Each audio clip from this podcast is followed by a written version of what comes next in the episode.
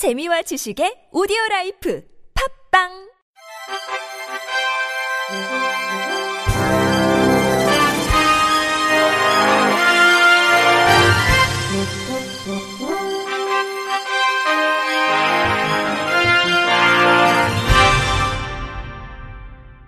청취자 여러분 안녕하십니까? 9월 28일 수요일 KBRC 뉴스입니다.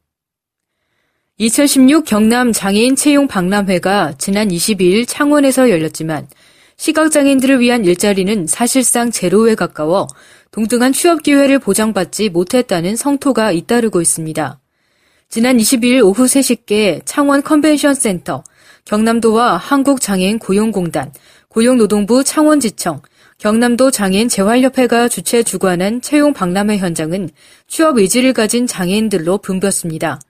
하지만 그중 시각장애인들의 비율은 높지 않았습니다.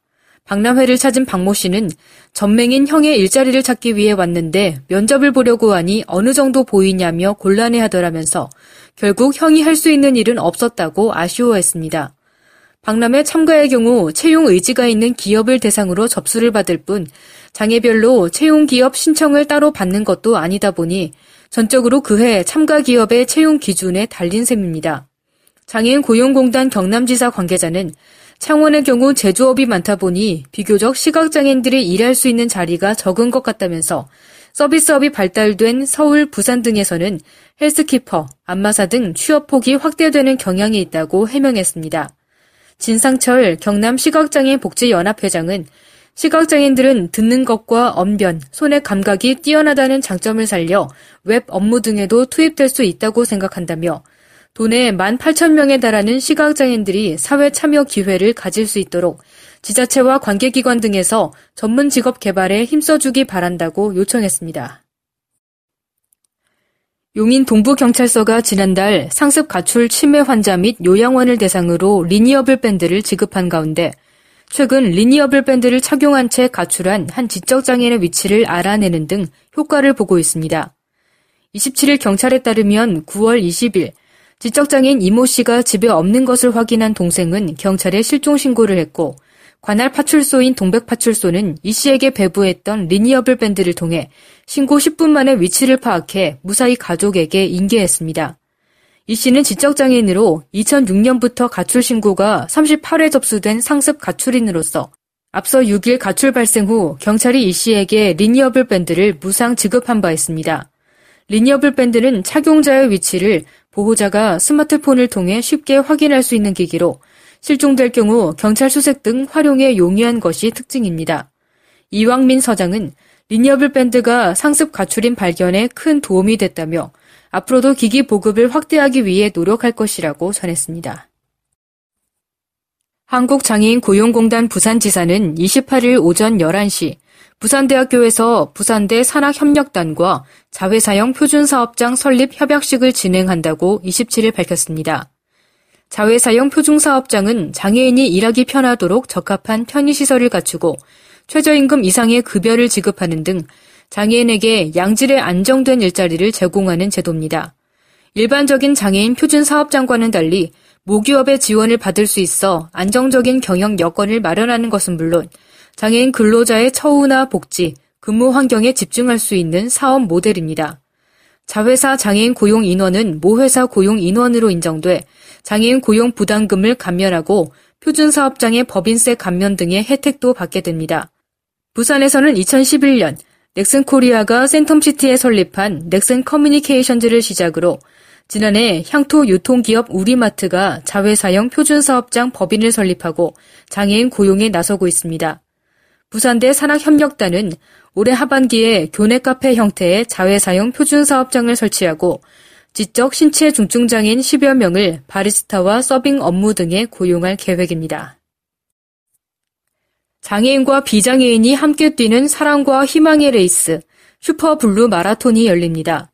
이는 스페셜 올림픽 코리아와 롯데그룹이 진행하고 있는 장애인에 대한 인식 개선 캠페인으로 장애인이 사회의 일원으로 당당하게 자리 잡을 수 있도록 배려하고 장애인과 비장애인이 더불어 사는 사회를 만들기 위해 계획됐습니다. 행사는 오는 10월 24일 오전 9시 잠실 올림픽 주경기장을 출발해 청담대교를 돌아오는 5km 코스와 같은 장소에서 출발해 천호대교에서 돌아오는 10km 코스로 나누어 진행됩니다. 몬주익의 영웅 황영조 국민체육진흥공단 감독이 홍보대사를 맡았으며 황 감독은 대회 당일 장애인들과 함께 5km 코스를 완주할 예정입니다. 2012년 런던 올림픽 마라톤에 출전했던 장신권 선수, 지난해 조선일보 춘천 마라톤 대회에서 국내 남자 부문 우승을 차지한 전진구 선수 등 국민체육진흥공단 소속 마라토너 6명도 황 감독과 함께 사랑의 레이스를 펼칩니다. 성인 참가자는 참가비 만 원이며 초중고 학생과 장애인은 무료로 참가할 수 있습니다. 보건복지부와 강원도가 주최하는 강원도 발달장애인 지원센터 개소식이 27일 춘천 베어스 호텔에서 열렸습니다. 강원도 발달장애인 지원센터는 지난해 11월 시행된 발달장애인 권리 보장 및 지원에 관한 법률에 따라 대구광역시와 광주광역시, 경상남도, 부산광역시에 이어 전국에서 다섯 번째로 문을 열게 됐습니다. 한국장애인 개발원이 위탁 운영하는 강원도 발달장애인 지원센터는 지적 자폐성 장애인을 대상으로 전 생애에 걸친 교육과 직업 재활, 문화 복지 서비스를 제공합니다. 또 범죄가 발생할 시 현장 조사와 보호, 공공 후견인 지원 등 권익 옹호 업무를 수행할 예정입니다. 박흥용 도보건복지 여성국장은 전국에서 다섯 번째로 센터를 설립하게 돼 의미가 깊다며 도내 발달장애인들의 자립을 돕고 개개인마다 맞춤형으로 서비스를 제공해 주길 바란다고 강조했습니다. 한국장애인 부모회 의왕시 지부는 27일 의왕시 희망나래 복지관 1층 주차장에서 제3회 사랑나눔 바자회를 열었습니다. 장애아동의 재활기금을 마련하고 발달장애인 자녀를 지원하기 위해 열린 이날 행사에는 장애인 부모 회원 100여 명이 직접 만든 음식과 천연 제품 등을 시민들에게 판매했습니다. 이숙정 장애인 부모회 의왕시 지부장은 행사 전날 하루 종일 회원들이 정석껏 음식 재료를 준비하며 바자회를 마련했다며 이번 행사를 통해 장애아동과 발달장애인 자녀와 그 가족들이 어려움 없이 살아갈 수 있는 분위기가 마련됐으면 좋겠다고 밝혔습니다. 김성재 의왕시장도 이날 행사장을 찾아 사랑 나눔 바자회는 일반 축제가 아니라 장애 아동과 그 가족들을 돕는다는데 큰 의미가 있다며 장애인과 비장애인이 아무런 차별 없이 행복하고 편안한 의왕시가 될 수 있도록 시민들께서도 관심을 갖고 적극적으로 참여해 주시기 바란다고 당부했습니다. 보성군과 사단법인 광주 시각장애인 연합회는 27일 전남권 환경성 질환 예방관리센터에서 시각장애 회원 등 100여 명이 참석한 가운데 장애인 인권 존중과 복지 증진을 위해 업무 협약을 체결했습니다.